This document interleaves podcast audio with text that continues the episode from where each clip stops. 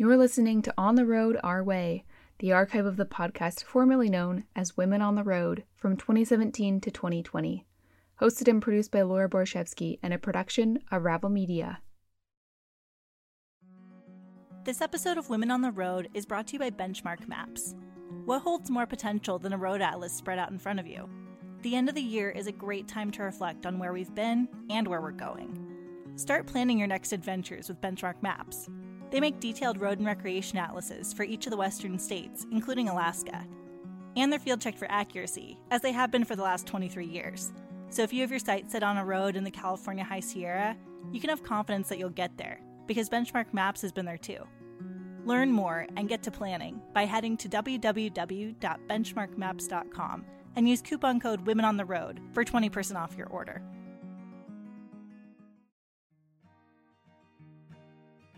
Here's the deal you can't be inauthentic to van life because your narrative is your narrative and your narrative alone. I have to city dwell. I have to be somewhere three times a week, and that makes me no more or less authentic to living in a van. I'm Laura Hughes, and you're listening to the She Explores podcast series, Women on the Road, a podcast to bring you closer to some of the honest experiences that life on the road has to offer from the perspective of women who've lived it firsthand. You were just listening to the voice of Rachel Fairchild, a full time nurse and frequent van dweller based out of Colorado. As listeners and members of this community, it's clear to me that one strong tie between the many varied ways we all travel is in a sense of independence and figuring things out with limited outside resources. No matter how, how often, where you go, or who you travel with, there's a certain sense of self reliance that everyone who hits the road or lives in a camper needs to take in order to be successful. But as you'll hear in this episode, there's also a great power in learning to accept care from others, be it directly or indirectly, ongoing, or in one passing moment. Because being on the road, or supporting those who are, also means being a part of a community. And our strength is truly in how we care for one another. As a nurse, Rachel studied and practiced the art of giving care for quite a while now, but she just recently started to appreciate what it takes to receive it from others. I called Rachel one afternoon while she was helping a friend out with a van conversion, she stepped outside to talk with me and started things off by telling me a bit about the vintage van she lives in. Her name is Fran the van. She's a 1980 E350 Ford high top. I bought Fran last summer. I was like looking for an alternative living situation. I had, I think, at the beginning of a lot of solo female van lifers' stories, unfortunately, is getting out of a relationship or a bad living situation. I was looking for a new place to live. I kind of wanted to change, and I have a hundred pound lab Great Dane mix named Bella. And I was having a hard time figuring out where I was going to live with Bella. So I was looking online on a whim, looking at vans and RVs, and Fran became available in Colorado Springs, like five miles from the place I was staying at. I bought her with an original build inside of her, but it was the original 1980 build that had like no insulation and like a mm-hmm. tiny little kitchen and a full fiberglass stand up shower and like a jackknife couch that flipped down into like a twin slash double bed. But I recently gutted her, and so now she kind of just looks like a schoolie inside. It's very open. It's all white on the interior, and it kind of is like the Pinterest nursery slash dorm room of my dreams. And I'm just okay with that. It's fine. I just roll with it. Now, jokes aside, there's a particular reason why Rachel wanted the inside of her van to feel comfortable. It's because she spends a good deal of time stealth camping in urban areas. I'm closed up in here being a city dweller three, four days a week where I've got all my blackout panels and like I'm in full stealth mode. And so I needed a build that would not make me feel like I was in a van. I was just had my friend over last night and we made fajitas and watched movies like until she went to bed in her van. And it was crazy because we were just sitting where we were parked and we just sat there for a second. We're like wow we're parked outside this place right now but it feels like we're just in your apartment. Can you tell me a little bit more about where it is that you stay? Because you said that you're an urban dweller and a lot of times you're in the city. So, what does that look like for you? Because I am a nurse, a full time regular nurse, I am obligated to being at my hospital at least three nights a week for work. That is really nice because that means I never have to leave my dog alone during the day for either like cold or heat purposes. So I work three nights a week. My dog Bella stays in the van. My facility is extremely kind and lets me kind of just putz around the parking lot for a couple days, the days I work. In the days I am not at work, I'm either out dispersed camping, like somewhere in the Colorado Front Range, or I've done a couple trips to New Mexico and Utah, but I recently had Fran's engine rebuilt, so I'm still a little intimidated about going a little too far from home.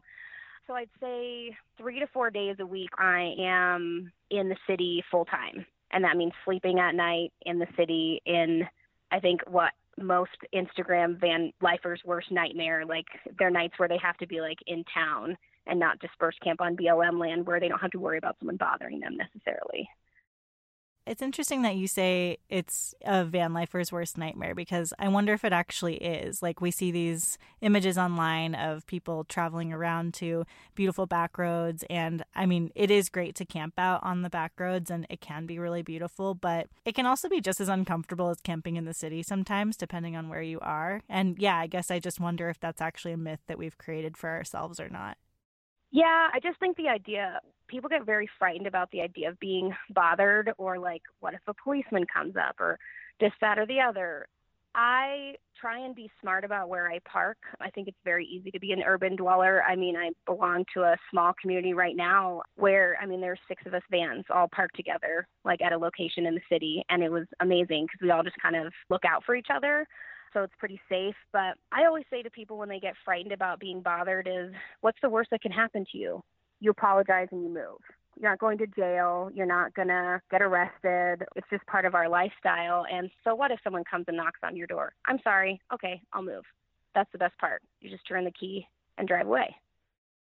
How does that work to have six vans together? I guess does that raise suspicion or make it harder for you to park in one place for a while? And how do you even find people that you're going to have a little community with if you're going to do urban dwelling like that? I've never heard of that before, and I just am kind of fascinated now that you mentioned it.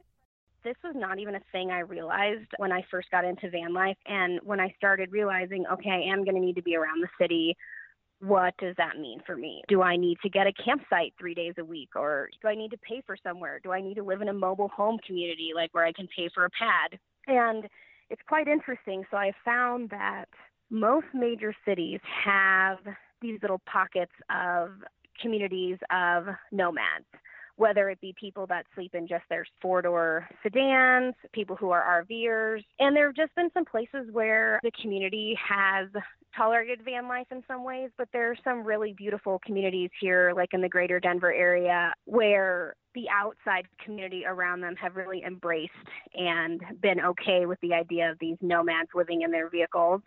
I have found it's safer all around because people in vans are very observant, especially at night, because we want to know what's going on around us. So even at my facility that I park at for work, they were doing construction, and some people tried to get into their little construction area at the end of the parking lot. And I called the foreman in the middle of the night and was like, hey, these guys are trying to break in. And in turn, that foreman now makes rounds on my van when he sees it parked because he knows I'm probably in there sleeping for the day or working. And he will make a round for me, make a lap, make sure no one's messing with my vehicle, make sure no one's bothering me looking out for me. I have found that one of the top three things I've learned from van life is learning how to receive care and concern and friendship from other people that have no reason to be my friend except for they're a good person. That makes total sense. Um, it is a really hugely community based culture, even people who don't live in vans, you know, like you were saying with this foreman, you start thinking about things with a community mindset in ways that you wouldn't before your community becomes your family. And as someone, it's always been very hard for me to accept help or think that I'm someone who's like worthy to accept help. And these are like good tears. Van life has taught me like I'm a part of this community too. I'm a person and I don't have to give someone something for them to give me something in return. Maybe they just want to be nice and help me or give to me. And it's been powerful as a young woman to learn to accept that from other people. And it's crazy that like moving into a van did that for me. And you are super independent. Like you've been gutting and renovating Fran pretty much single handedly, too. So, I mean, you've got a lot of power behind you, and it's just really amazing to hear your thoughts on how community seeps into your life through living on the road and living in this van. Yeah. And you made a really interesting post on your personal social media a couple weeks ago about even when you do things by yourself, it's it's never really by yourself. You know, whether you used resources or you called someone or I found that I had a lot of the things I needed to build the van, but a lot of things went right outside of the four walls of the van for me to be able to gut, you know, the van and I worked out a deal with my old rental in Colorado Springs where if I paid utilities, they let me build out the van in the driveway.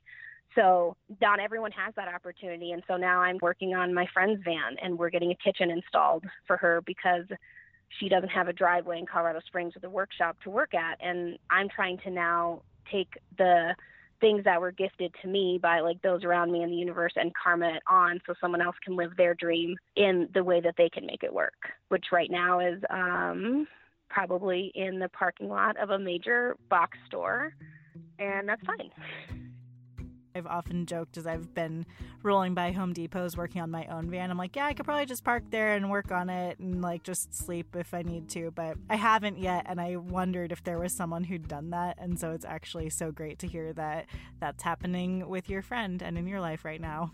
Yeah, and then you don't even have to waste the time. Like I did, I drove back and forth to Home Depot three times, like a day during my build. We should just stay in the parking lot. And we can just walk back in. Yeah, rule number one of van building is that you're going to go to Home Depot at least 100,000 times to get one screw. And everyone will eventually be invested in whatever your project you're doing and want to hear everything about it. And by the mm-hmm. end of it, I don't want to talk about it anymore. Okay, Janice, I'm done. I'm done talking about the van.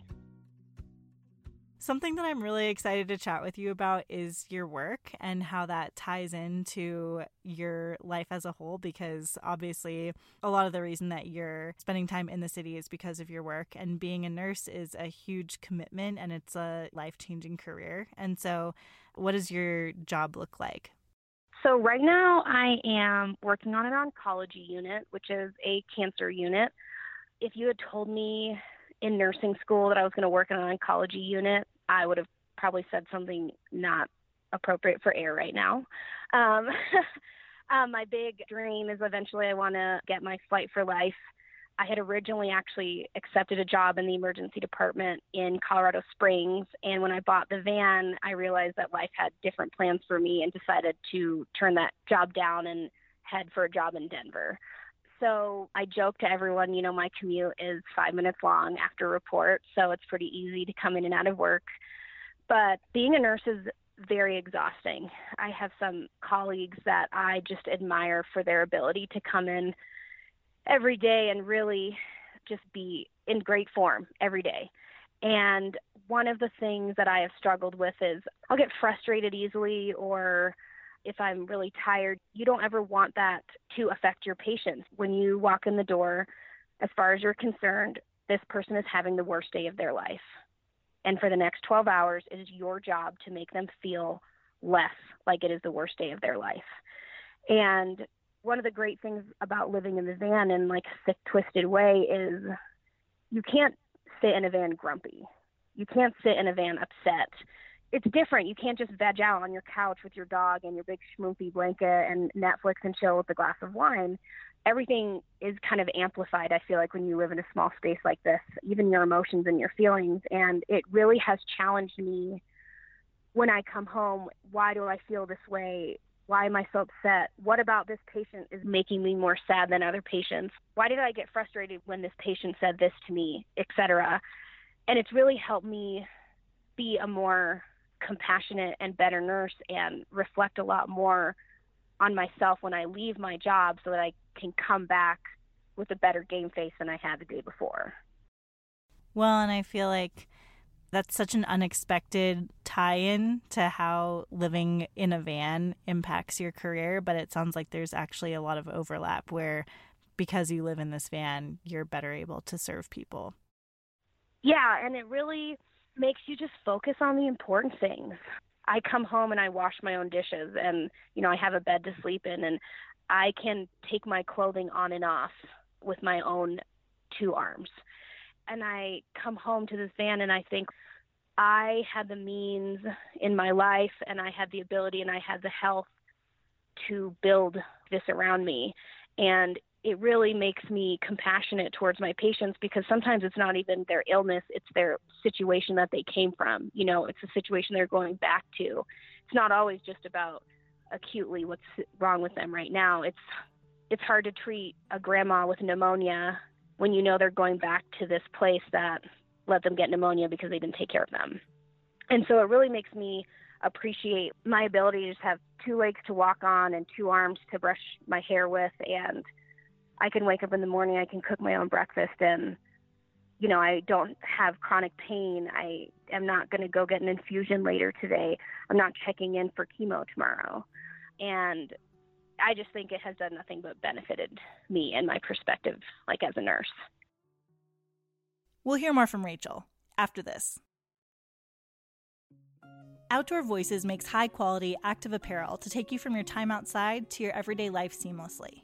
They believe that harder, faster, stronger is not necessarily always better, so they design gear for doing things, being active, and integrating fun into day to day movement. Outdoor Voices encourages living happier, healthier, more sustainable lives through daily exercise of any form, whether you're on a long walk with a friend, taking a hike or a trail run, or doing some yoga after a long day of travel.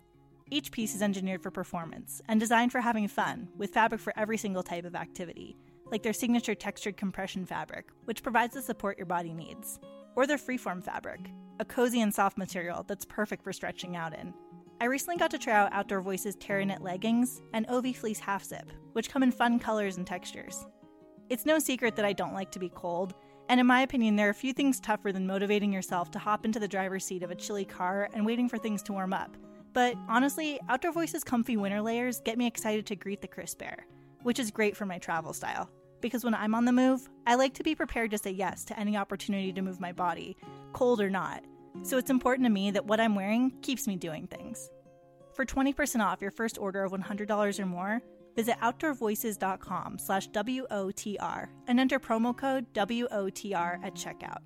That's outdoorvoices.com slash WOTR and get 20% off your first order of $100 or more by using code WOTR at checkout. I have this Bukowski quote I was going to write down in exact words to tell you if you asked me this question. But there's this quote by Charles Bukowski, and he says, People drain me, and I get away to refill. And I feel like that is just the perfect way to put it. We're back with Rachel.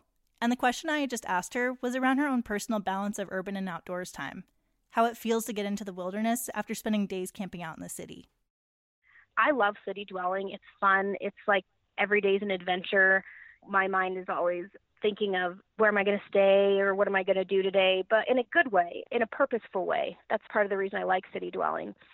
But it is very nice to drive up to BLM land and to take out all my blackout panels and to put my hammock up and to let my dog run around and I just kind of air everything out and my whole back storage garage is basically boxes of stuff I only use when I get to disperse camp but I have a few spots that I really like to go to in the front range, and I have a personal GPS. And basically, I just drive out to a dispersed campsite.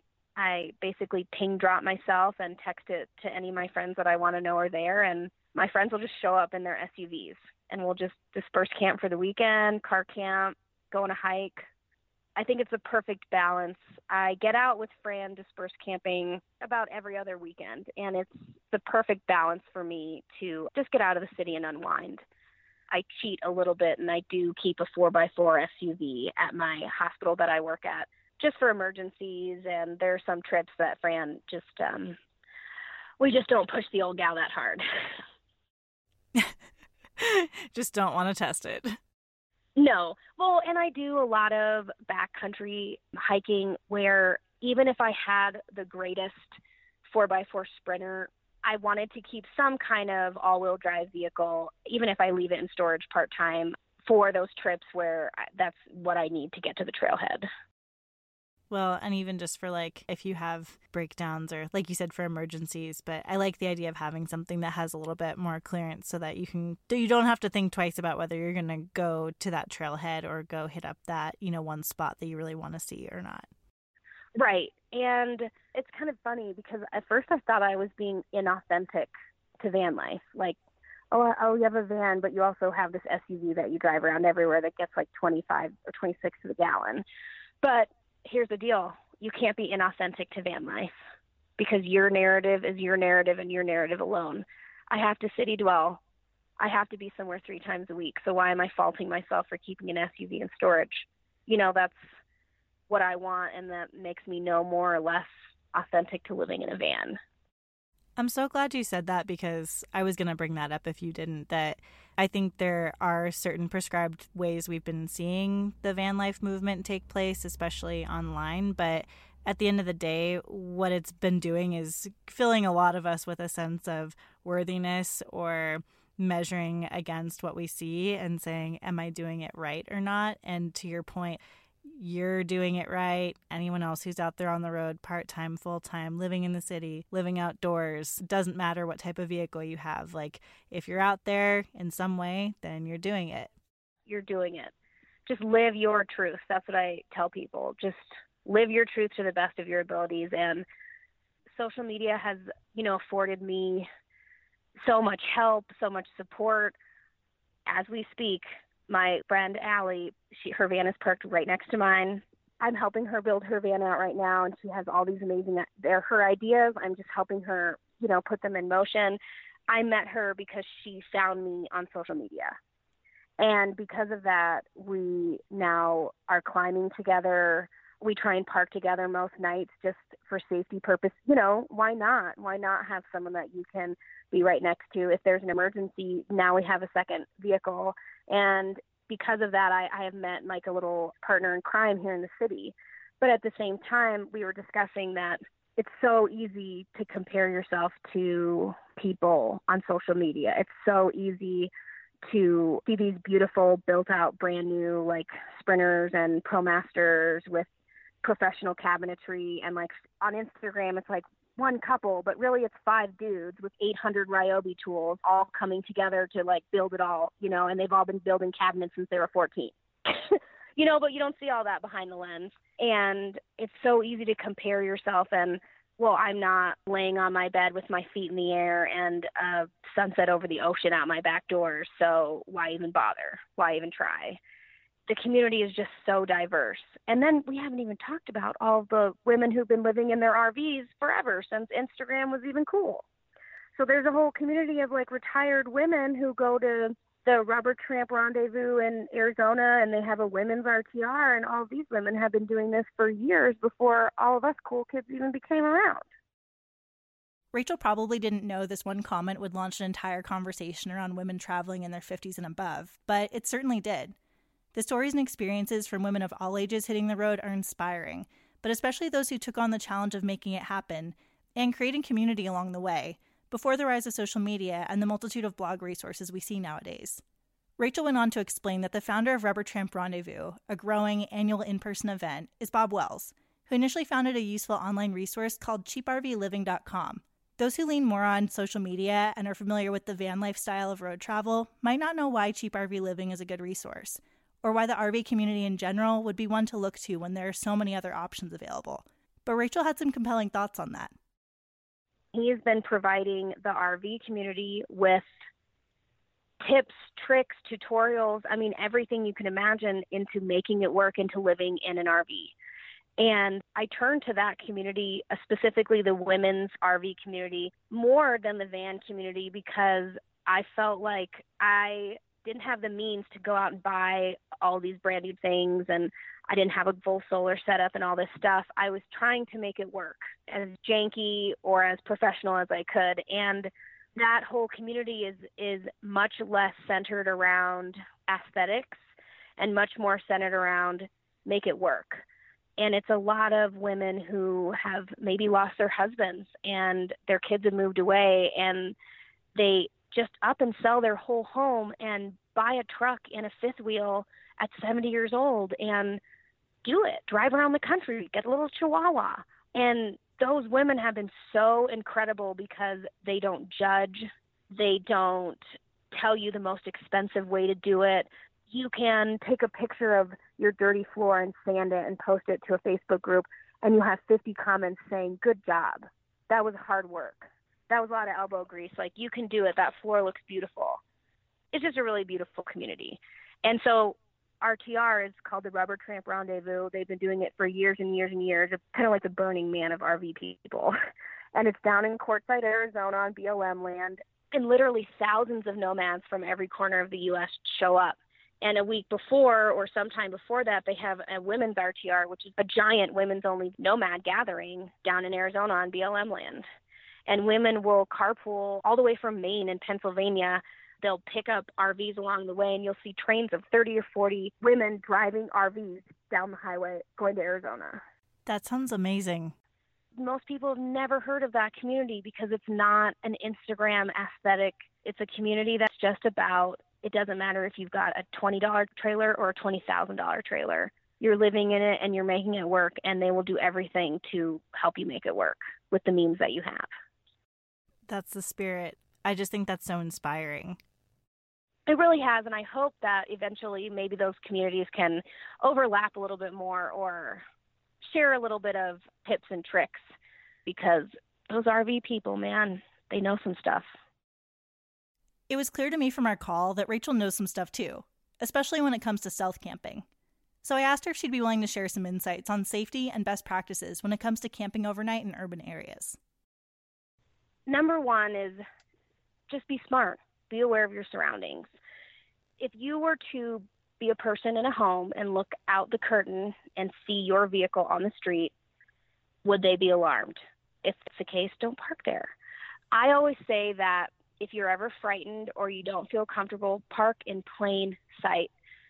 Park somewhere in a grocery store parking lot that allows overnight parking right under the street light.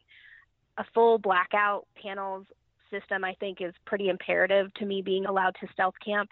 I can have all the lights on in my van, and when you walk around from the outside of it, there's not a speck of light that you could see coming through. But I think mostly just be aware of your surroundings. Don't be afraid, and ask yourself if something does happen, what am I going to do?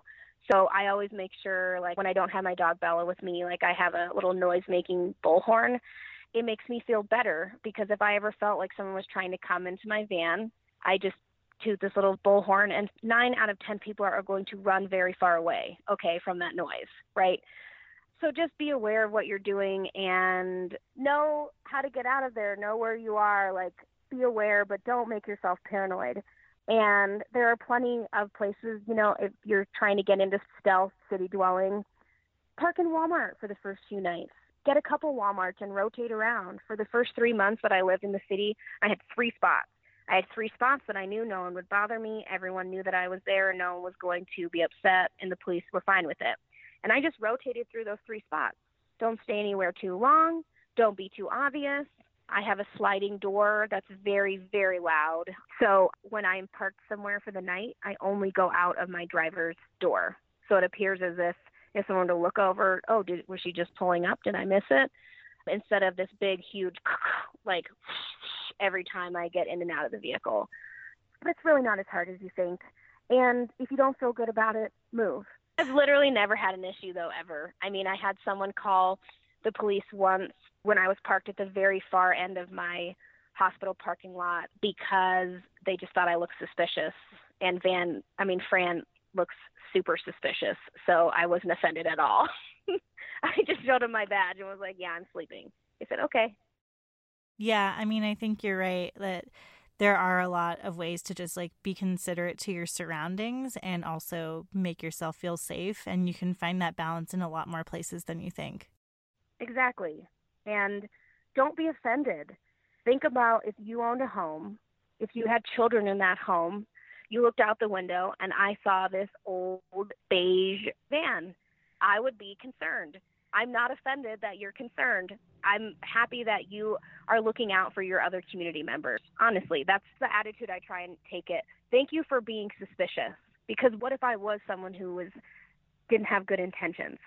So I I don't get offended when people want to call the cops or something like that because I just like to think that they're trying to protect their community too.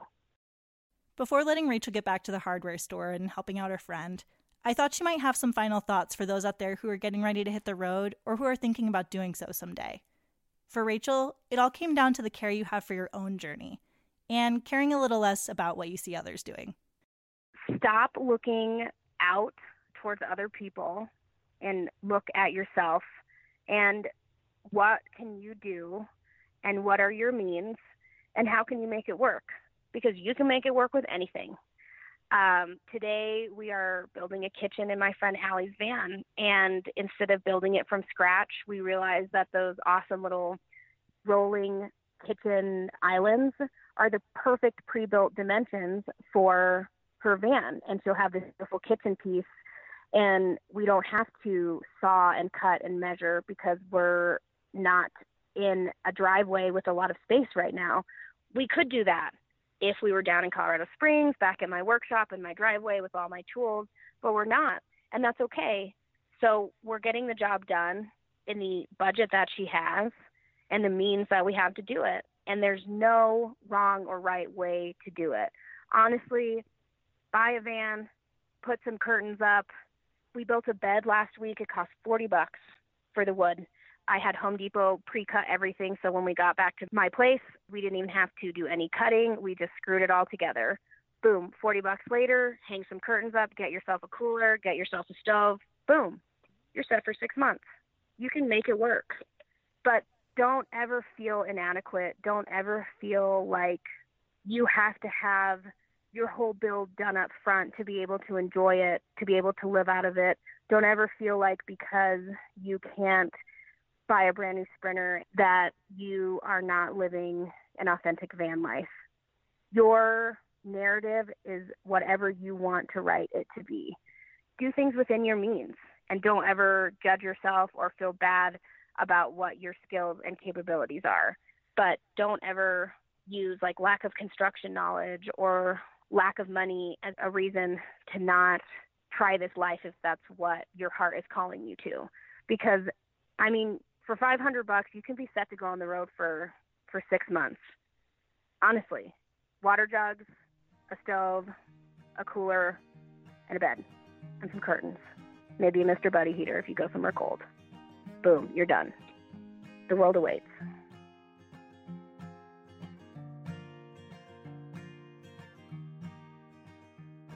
Thanks so much to Rachel Fairchild for taking the time to chat with me and share your thoughts and insights.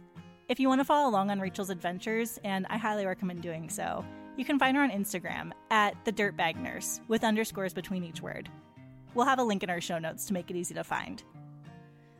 Thanks also to our sponsors, Benchmark Maps and Outdoor Voices. We'll see you next week, but in the meantime, make sure to find us on social media.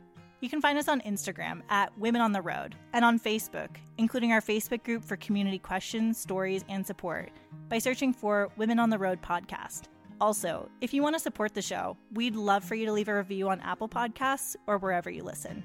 You could also share this episode with a friend, especially someone who does a lot of urban camping, maybe even a family member who's worried about your urban camping. Lastly, if you like stories of adventurous women, chances are you'll like our sister podcast, She Explores. It's a podcast about women who are inspired by time spent outside. Winter is the perfect time of year to catch up on podcasts or start a new series, and I couldn't recommend this one more. You can find the She Explores podcast by visiting www.she-explores.com slash podcast on Apple Podcasts, Spotify, or really wherever podcasts are found. She Explores is also now a book written by Gale Straub, which we're incredibly excited about. To find out more and to pre-order yours today, visit www.she-explores.com slash book. Music is by Josh Woodward. Women on the Road is edited in partnership with Gale Straub and produced by She Explores. These are not good tips at all, Laura. Don't don't add this. Just kidding.